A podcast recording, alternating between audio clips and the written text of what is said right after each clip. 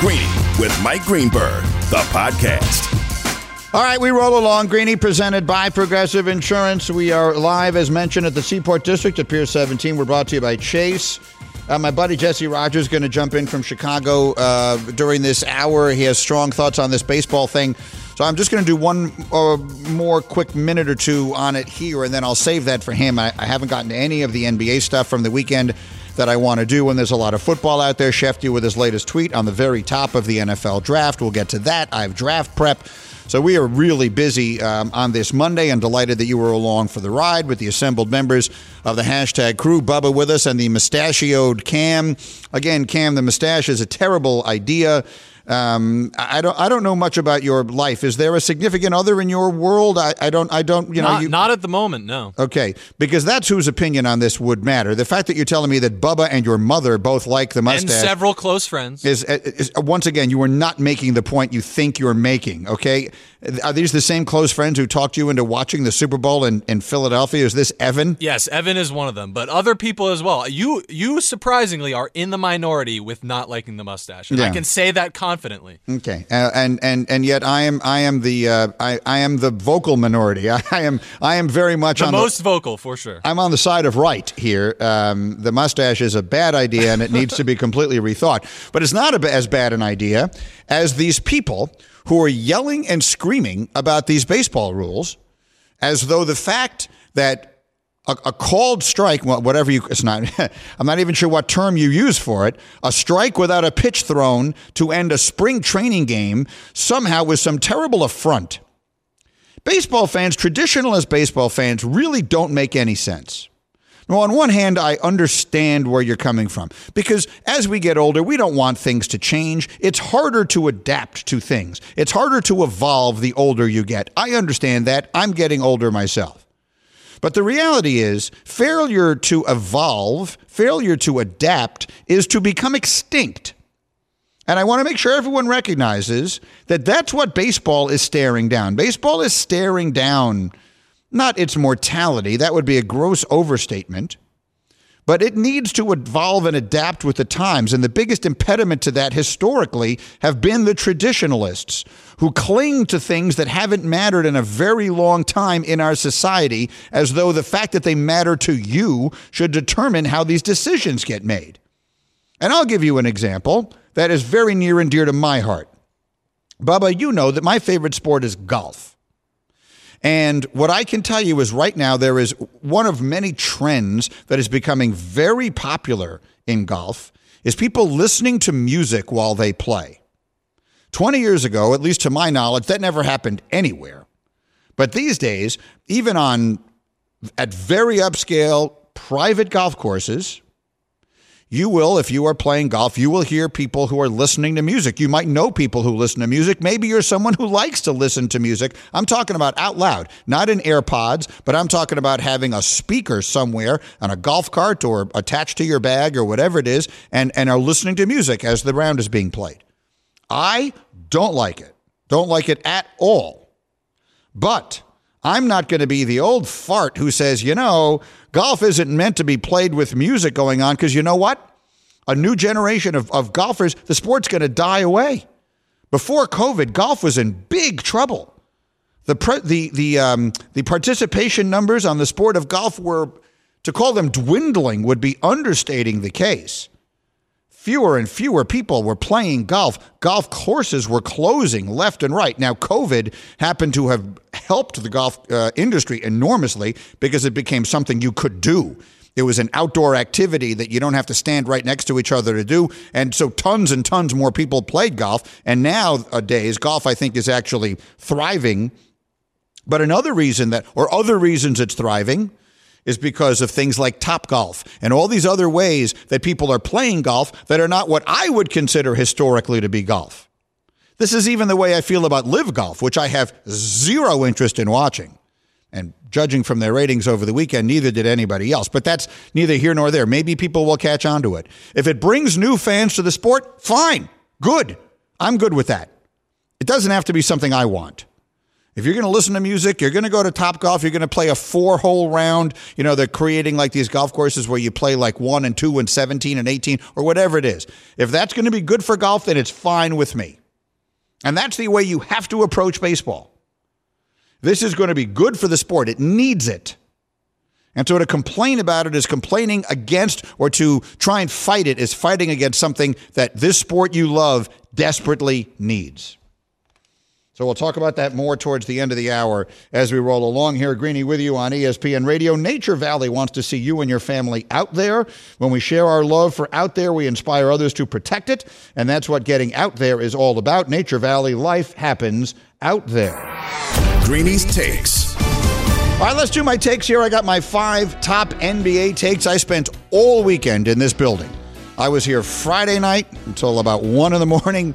I was here Saturday night with the Celtics and Sixers. I was here yesterday for a doubleheader. So I have done nothing but watch basketball all weekend long, and I'm going to give you my five biggest takeaways from the NBA as we head down this stretch. Number five. Uh, KD is coming back Wednesday, and they do not have much time. it's all easy to say, look, they can put this thing together. They have such spectacular players. I'm a huge fan of Devin Booker. KD is obviously unbelievable, and when he was healthy this year, he was having an MVP season. They have DeAndre Ayton, who is a, a, a rim protector, and they have Chris Paul, who is definitively showing signs of his age, but knows how to get the ball where it needs to be, and will be dependent upon so little to um, to score that I think it will protect him a little bit as well. So the Suns, on paper, should clearly be the team to beat. But can they really put this together in 20 games? That's what it's going to be. They're going to have 20 games to put this thing together and make a championship run. I think that might be too much to ask. I think the West is wide open. The Suns, I think, are going to be at their most vulnerable early. we have no idea where anyone is going to wind up being seated because everything is so jam packed except for Denver being at the top. So, who they get in the first round, I think, is going to be critically important because I think they're going to be at their most vulnerable at the very beginning. I do not think you just pencil in the Suns to the finals. They do not have a lot of time. Number four. Meanwhile, the Lakers are legit dangerous. Legit dangerous. They're two and a half games out of six. So I know they got to climb through, I think, five teams to get there. But if they do, and they don't have to deal with the play in with a healthy LeBron and a healthy Anthony Davis, this roster is so much better than it was a month ago. The pieces they have added are winning them games. D'Angelo Russell, who didn't even play yesterday, and this kid Vanderbilt. These guys that they have added, and Beasley, Malik Beasley, these pieces they've added are helping them win games. They're so much better constructed than they were a month ago. And AD played huge yesterday, and LeBron, I think the Lakers are legit dangerous, especially if they somehow manage to crawl their way up to six. I think the Lakers are going to be a team to be reckoned with. My five biggest takeaways from the NBA weekend. Number three. I, the Saturday night finish was unbelievable. Celtics and Sixers, uh, I'm sure by now you've seen it. If you didn't see the game, you saw the highlight. Jayson Tatum with an unbelievable shot to win the game with a second left. Um, and, and it was 1.3 seconds. If it had been 1.5 seconds, the Sixers would have tied it. Joel Embiid with a 70 foot heave that comes a tenth of a second too late, that otherwise would have sent it into overtime. And I think I feel kind of bad for Embiid because I think that just illustrates exactly where he is. He's such a good player, and I, I really like him, and he plays so hard and wants it so badly. And I think his team is just an eyelash not good enough. I, I, the Sixers are really good. Harden's having a good year. Maxey is terrific. They're a really good team but they're just not as good as the big two. I, I, there's a big three in the East, but I think the big two is bigger. I think Celtics Bucks are definitively better. And, and so I just kind of feel for Embiid because I think he's going to be just short. He's been runner up for MVP back to back years. I think he's going to be that again. And I think his team is going to be a bridesmaid again. They're just not quite good enough. Number two. In fact, I think the best team is Milwaukee. I think the Bucks are the best team in the NBA. They've not been healthy all year long, and they're a half a game behind Boston. Uh, if they have a fully healthy and ready to go Khris Middleton, Jrue Holiday, and of course Giannis, and they're so deep with Lopez and Allen and all the different pieces they have. Portis will be coming off the bench. I think right now, if you told me I have to pick a team to make it to the NBA Finals from the East, I would take Milwaukee. My order would be Milwaukee, then Boston, then Philly, and then nobody else. I think there are only three teams I could see making it out of the East, and I think it is those three. I'm actually going to wrap it there. Lose the music on that, Cam. I'm going to I'm going to take a brief break because the thing that I have as my number one takeaway is something that I think is going to surprise a lot of people. But I'm going to state something about the NBA and one of its biggest stars ever that I think will take you by surprise, but I have a feeling I can convince you that I'm right. We'll do that. Plus, I've got draft prep, plus the very latest from Shefty on the top of the draft, and my buddy Jesse coming up with more baseball conversation. We are busy on this Monday. This is Greeny on ESPN Radio. Greeny, the podcast. For the ones who get it done, Grainger offers high quality supplies and solutions for every industry, as well as access to product specialists who have the knowledge and experience to answer your toughest questions. Plus, their commitment to being your safety partner can help you keep your facility safe and your people safer. Call clickgrainger.com or just stop by.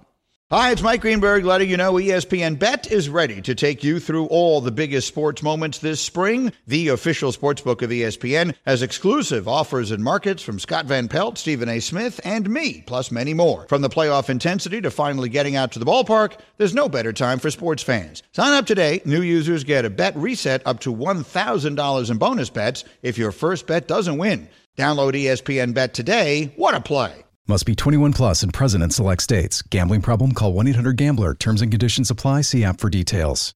This podcast is proud to be supported by Jets Pizza, the number one pick in Detroit style pizza. Why? It's simple. Jets is better. With the thickest, crispiest, cheesiest Detroit style pizza in the country, there's no competition.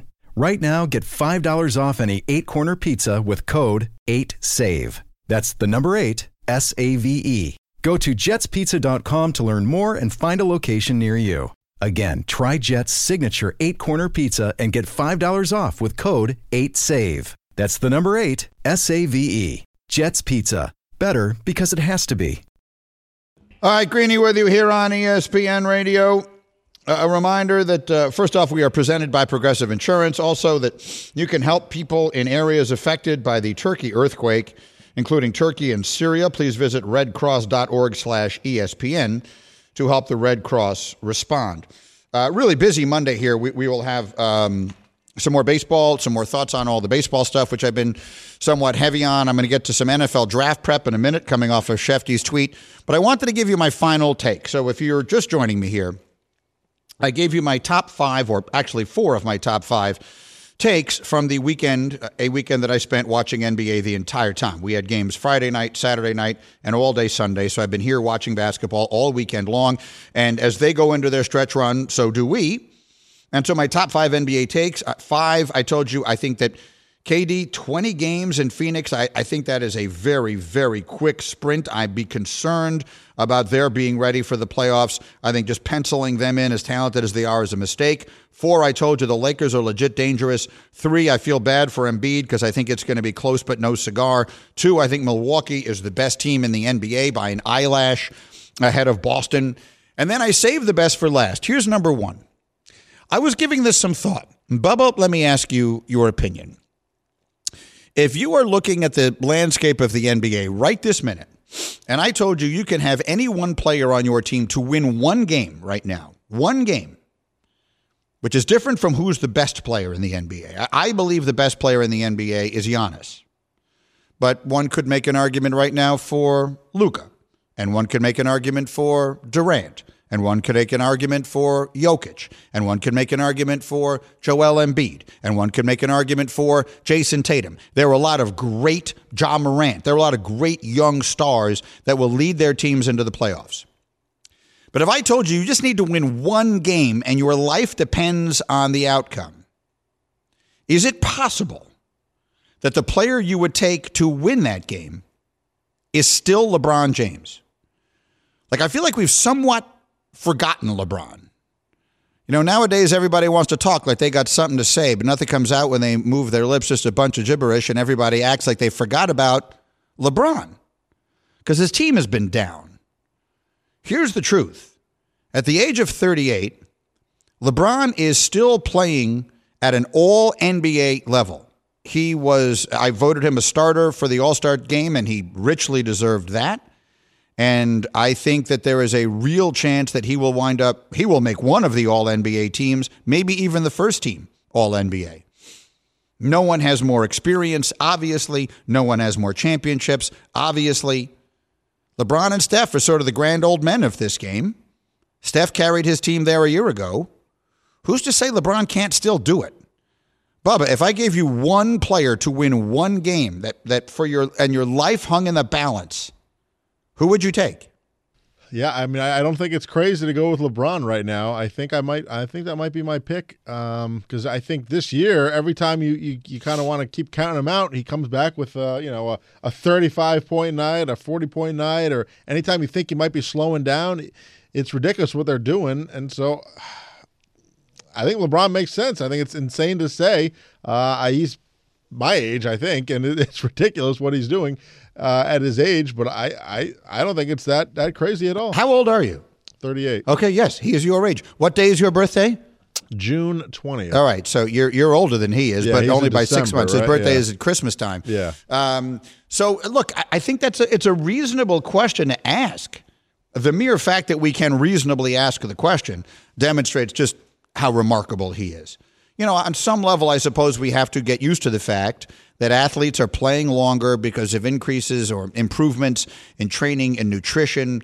In the NBA, there is the load management piece of this, which you know that I hate, but it is the thing. Now, LeBron has traditionally not load managed very much, but he is a guy who spends, from what I'm told, like upwards of a million dollars a year on his body. So maybe 38 is the new 35. Maybe he's still got a year or two left to be at the very top. I would not put it past him if Anthony Davis stays healthy to do something special in this year's postseason, and I mean it. All right, Greeny with you on ESPN Radio. So you ready for the draft? Let's get started. Greeny's Draft Prep. All right, draft prep uh, begins with a tweet from Adam Schefter this morning, in which he tweeted that multiple teams have reached out to the Chicago Bears, and according to sources, the Bears are leaning towards trading the number one pick in the draft. I do not. I have felt all along that that was the right thing to do. I have. I would not be at all surprised, however, if the Bears, if there was a more appealing first choice amongst the quarterbacks in this draft, that the Bears would seriously have considered trading Fields. There are two advantages to trading Justin Fields. The overwhelming one, of course, is that you restart the rookie clock for the quarterback, which is a wonderful thing to be able to do. The other is that the current regime running the Chicago Bears did not select Justin Fields. So there's there's always something about it not being your guy. It doesn't have to matter, but frequently it has. And so those were the two reasons that I think if I'm not going to say Trevor Lawrence, if Justin Fields was in this draft, the Bears would trade Justin Fields and take him. Does that make sense, Bubba? Do you understand what I mean when I say that? If the prospect that Yes. Justin Fields once was was in this draft, I think the Bears would trade Justin Fields and take him. Right. The reason that I think they won't is that I would have serious concerns about all four quarterbacks who are going at the top of this draft. CJ Stroud, I'm just going to run through quickly what they are. CJ Stroud just hasn't been consistent enough. Will Levis, the tape just does not match up with the measurables. Bryce Young, the measurables don't match up with the tape. And Anthony Richardson is just a raw product. It's like a lump of clay that you're going to have to start molding the second he gets there. He's played like three really good games on the college level, and people have decided he's going to be a top 10 pick. So any or all of them might wind up being great. Don't get me wrong.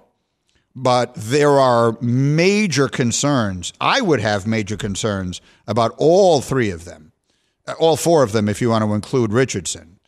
And as a consequence of that, that would make me all the more hesitant to trade away Justin Fields. Now, I happen to think Fields has a chance to become a superstar. And I think that trading down a couple of spots and taking Will Anderson is the best thing the Bears can do. The Bears could go down to two. They could go down a little further than that, all the way to four. I think they're safe going to four and still getting one of the two elite defenders. There are two elite defenders in this draft Jalen Carter, the interior lineman from Georgia, and Will Anderson Jr., who was the edge rusher from Alabama. He's the guy I would take. All other things being equal, I think he's the single best player in this draft. And I think you get him at four and add other things by trading down from one. I think that is a steal. So if Indianapolis wants to come up from four, if Houston wants to come up from two, if I'm the Bears, that's what I do. So that's my overriding draft prep. One other quick thought on draft prep. There is a receiver I love. I'm starting to do uh, all my players here, and I will give you little takes on people. The receiver class is deep and excellent. There are a ton of good receivers who are going to go all through the draft. And the first two days will be littered with wide receivers. The one I like the best, and not everyone has him going first among the receivers, is Quentin Johnston, who is the kid from TCU. They, they of course, made it all the way to the national championship game this past year, so you saw him on that magic carpet ride.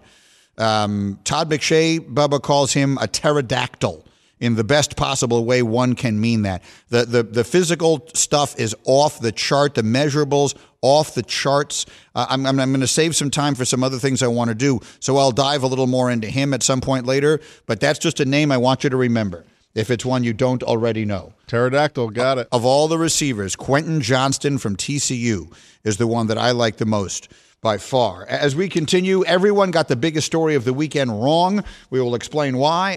Back in a flash on ESPN Radio. Greeny, the podcast. Robert Half research indicates 9 out of 10 hiring managers are having difficulty hiring. If you have open roles, chances are you're feeling this too. That's why you need Robert Half. Our specialized recruiting professionals engage with our proprietary AI to connect businesses of all sizes with highly skilled talent in finance and accounting, technology, marketing and creative, legal, and administrative and customer support. At Robert Half, we know talent. Visit roberthalf.com today. Earlier today on Greeny. Who is Aaron Rodgers? He's so good that you're willing to put up with almost anything. You know what? He is that guy that you're like, he is so fine. And every time he calls, you're like, "Ah, I shouldn't answer. Everything is good. The looks, everything. It's so perfect. But the commitment isn't there. He's not all the way in. But yet he calls and you're like, you know, he sends the midnight 1 a.m. you up big head text and you're like, And that's the one time. area where I don't have that problem. I'm never up at 1 a.m. This is Greeny. That's true. You send me a text at 1 a.m., you're going to have to wait several hours for me to respond. You're not going to see like the little bubbles or whatever, the little dots start to show up immediately. 1 a.m. is a time of day with which I am extraordinarily unfamiliar these days. I am, however, very familiar with our next guest. My old buddy Jesse Rogers is going to jump in here in a second. But first, Bubba, I wanted to do this because I, I thought this was really funny. Charles Barkley was just on First Take with Stephen A. And, uh, you know, a lot of publicity and all that kind of stuff, which is great, Steve and, and Charles going one on one for a half hour. But Bubba reminded me of a hilarious little back and forth that I had with Charles on this show, which still doesn't make sense to me. So we'll play it for you here again. This is not doctored. This is th- this is e- exactly the way this exchange went. Go ahead and hit it. Charles, can you hear me now? I cannot. Bubba, I still to this day do not understand that conversation. Right. How is if I say to you, "Can you hear me?" and you say, "I cannot"? Yeah. Someone explain what that means. So, I mean, it's one of the best back and forths of all time. So, this was way back in the beginning of our show. And when we were doing FaceTime, Yeah. So Barkley was doing a FaceTime. We were setting him up, and our TV crew was talking to him separately. Ah. So they were the ones talking to him. We had his audio up. You just happened to ask that question the same time they asked him, like, "Can you hear Greeny?" so they, he was responding to them saying, "I cannot." But it sounds like he was responding to you. Charles, can you hear me now? I cannot.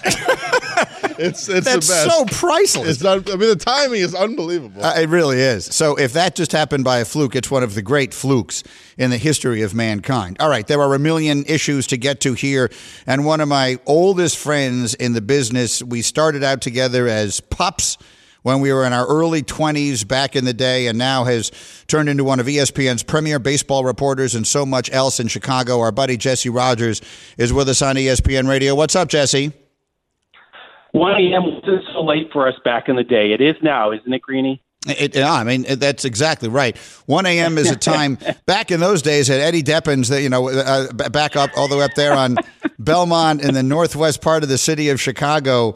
Um, we might have sat there till one o'clock in the morning, but that's a long time. Quickly before we get into the baseball, Jesse sent me a text yesterday. He covers baseball for us. He's been at ten different spring training camps um, so far, so he's got a lot of thoughts on on this issue with the with the uh, pitch clock and everything else that I talked about earlier. But quickly, because you are there, you are a, a, a homegrown lover of the Chicago Bears. Um, what is your take? I'm just curious because Shefty tweeted this morning that the Bears now Yeah. seem to be leaning towards trading the pick and, and going with Justin Fields. Obviously, that's a huge thing that impacts the entire league. If it was up to you right now as a fan of the Bears, what do you want them to do?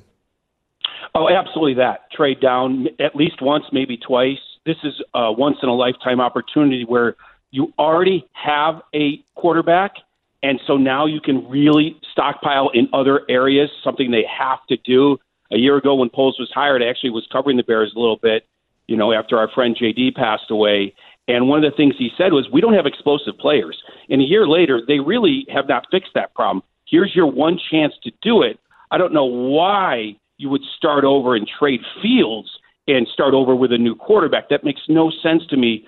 Fields has the tools. You still have to bring them out of him, but you have a chance to really stockpile your team with talent. And it's not going to happen again, Greeny, where you already have the quarterback and you get the number one pick. It just doesn't happen in the NFL. So here's a chance to really change the direction of your team. Yeah, the last time the number one overall pick was traded before the draft was the pick that turned into Jared Goff. It's actually only happened twice in the 2000s. The other one was the pick that turned into Michael Vick. So I agree with you. Uh, Very quickly, because I don't get to hear it all the time anymore. Chicago was my home for so long, but I don't get to. Is that is that the opinion you just gave? Would would you say that represents the majority of the fans and the guys on the station on ESPN 1000? Is that what pretty much everyone thinks?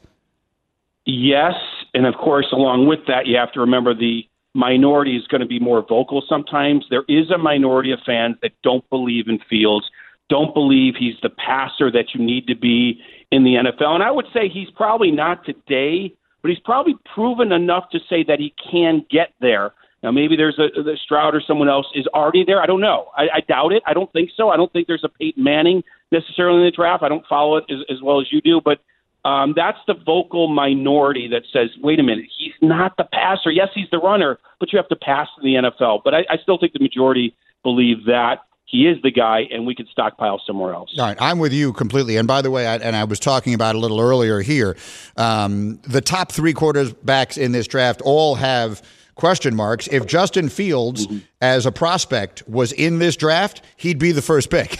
and maybe that Right. tells you everything you need to know. Okay, let's get to the real business here. So Jesse has turned into one of ESPN's top baseball reporters. And over the weekend, Twitter went crazy after a spring training game ended on a called strike in which a pitch was not even thrown.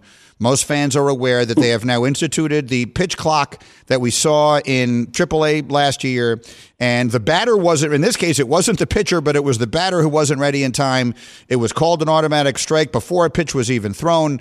That um, was the third strike and the third out of the last inning. And so the game ends on that, and people lose their minds. In your opinion, is this whole thing good or bad for the sport? No, I think it's good. In fact, I think it's really good, and I think it's really good. It happened in the fir- on the first weekend of spring games, Greeny. First of all, if you if you take the total of spring games, average game time already is down 23 minutes from the first weekend of spring games compared to all of spring training last year. So shaving time off of games because of the clock is already working. And remember, Greeny, they're not playing with two outs, right? They're not saying, um, you know, cutting off an inning after scoring five runs. They're, they're cutting off dead time. They're cutting off the time that is just dead, you know, between pitches, even between innings. I watched qu- closely. Uh, you have two minutes and 15 seconds. Teams are going out there right away and, and, and starting their, their routine in the field when, when they're done hitting. So they're cutting out the dead time. So already 23 minutes down. But in terms of the end of that game, I think we just have to change our mindset. Baseball's not this sacred cow anymore. It, it has to evolve. And the irony of it is, Greeny, it's evolving in a way that is actually sending it back to the 70s, 80s, and 90s when there was more action, more stolen base attempts, more athleticism, more contact, and games were a little bit quicker. And the pitch clock is going to do that. Now, I agree if we have a violation like that in game seven of the World Series, everyone's going to go nuts. But you know what, Mike? The Super Bowl basically ended on a holding call, which is a violation. That's mm-hmm. the baseball version of a violation. Yeah. I think we just have to get used to used to new rules, new violations, and yes, it could happen in a very dramatic moment. But the fact that it happens so soon does two things. It alerts everybody to, hey, look, umpires are not going to put away the whistle, so to speak, just because it's a big moment. So we have plenty of time to get used to this, including 162 regular season games on top of the 30 plus spring games. And the other thing is, Mike, I probably would not be on with you today if this didn't happen. This creates debate in baseball, something the other sports have a ton of. I watch your show every morning. I see debate every day on the NFL and NBA.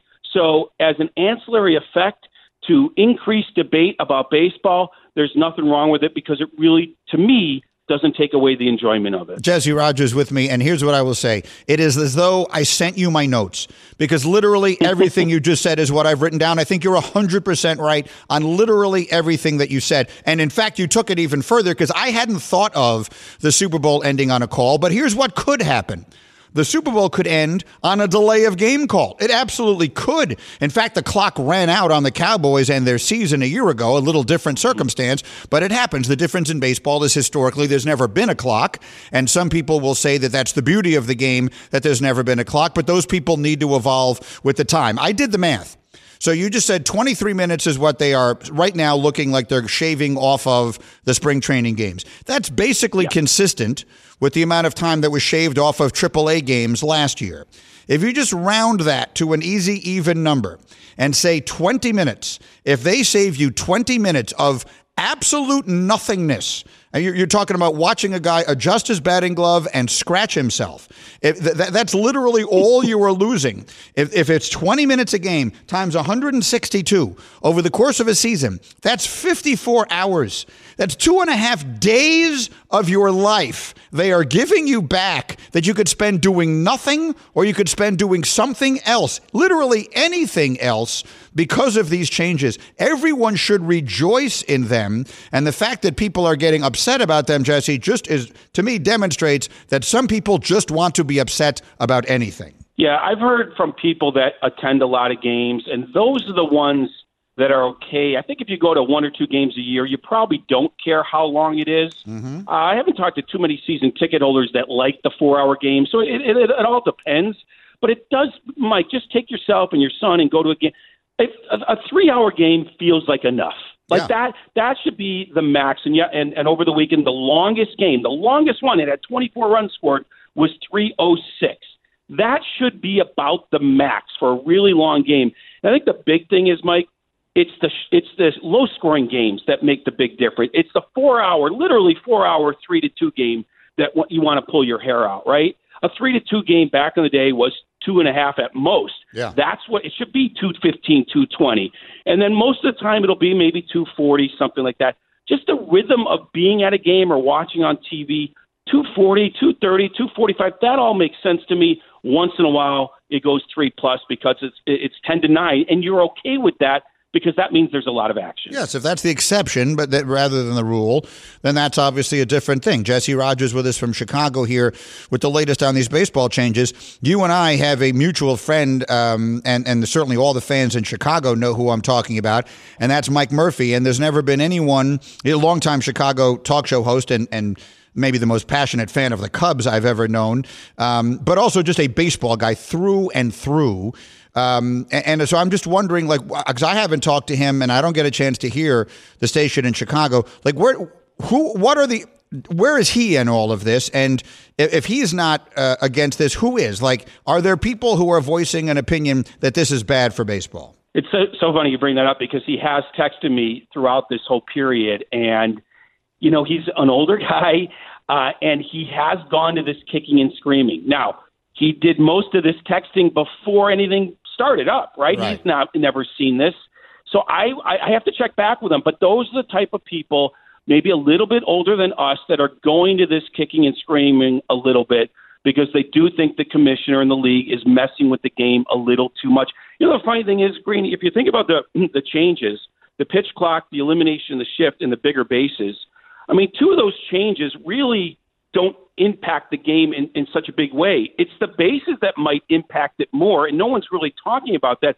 I mean, the pitch clock doesn't impact the competitive nature of the game, and really the elimination of the shift doesn't in, in a in a you know sort of granular way. But the bases could because stolen base attempts and and success might increase uh, tenfold. Who knows? They they think that's going to increase a lot. That's what uh, pitchers in, uh, are really worried about. But nobody really talks about that part of it. How does the pitch clock impact competitiveness? In fact, if you want to go a step further, the spring games that I mentioned over the weekend, basically there was like one run more scored per game.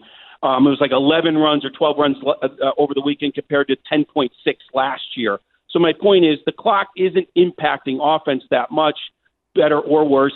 Last year in the minors for a full season uh, compared to the year before without the clock, Mike, it didn't impact it at all. Offense was exactly the same. So I, I, I, wonder what Mike feels. You know, now he's seen a weekend, or as as people like him watch more, if maybe they will change their mind. Because I get it. The older the fan, the more you want to get back to the way it was. And the funny thing is, they are sort of going to get back to the way it was in a manufactured way, yes, right? But it's going to look like a lot when we were younger and when people that you know were in their 60s were younger and really saw the best version of the game. I think that's right. Uh, Jesse, I'm out of time. Good to catch up, my man. Thank you. We'll talk again soon. You got it, Greeny. Be well. All right, Jesse Rogers from Chicago. You know, here's what they what they could have done, Bubba. Here's what they he- here's my bet. I don't know how they would have done this. They probably couldn't, but here's what they should have done. And if they could have, they, this would be a fascinating experiment. If they had implemented the pitch clock rule, but not told anyone, if they had just played the season with the rule in place, but everyone followed by, abided by the rule, which is to say that the pitchers were always ready, the batters were always ready, and the game just moved along at this faster pace. But no one knew it was happening because of a clock. All the fans who were complaining about it would say, Boy, this was a terrific season. The game has never been better. The game is more exciting, faster paced, more interesting than it's ever been. The only reason they don't like the pitch clock is because they see it, they're aware of it, and as a consequence, they need to complain. But if you didn't know it was there, and there was not a single call made because of it all season long, all the fans who are against it would think it was an absolutely great baseball year. So I commend the commissioner and everybody over there, Theo, for getting that thing right. I thank you very much for hanging out with us as we always do here, and we'll see you back in better than ever, same time, same place tomorrow on ESPN Radio. Charles, can you hear me now? I cannot. Thanks for listening to Greeny the podcast. You can listen live each weekday morning at 10 Eastern on ESPN Radio. Or watch the show through the Watch tab on the ESPN app. Also catch Greeny on Get Up, weekday mornings at 8 on ESPN. And also available wherever you get your podcast. Robert Half research indicates 9 out of 10 hiring managers are having difficulty hiring. If you have open roles, chances are you're feeling this too. That's why you need Robert Half. Our specialized recruiting professionals engage with our proprietary AI to connect businesses of all sizes with highly skilled talent in finance and accounting, technology, marketing and creative, legal, and administrative and customer support. At Robert Half, we know talent. Visit roberthalf.com today.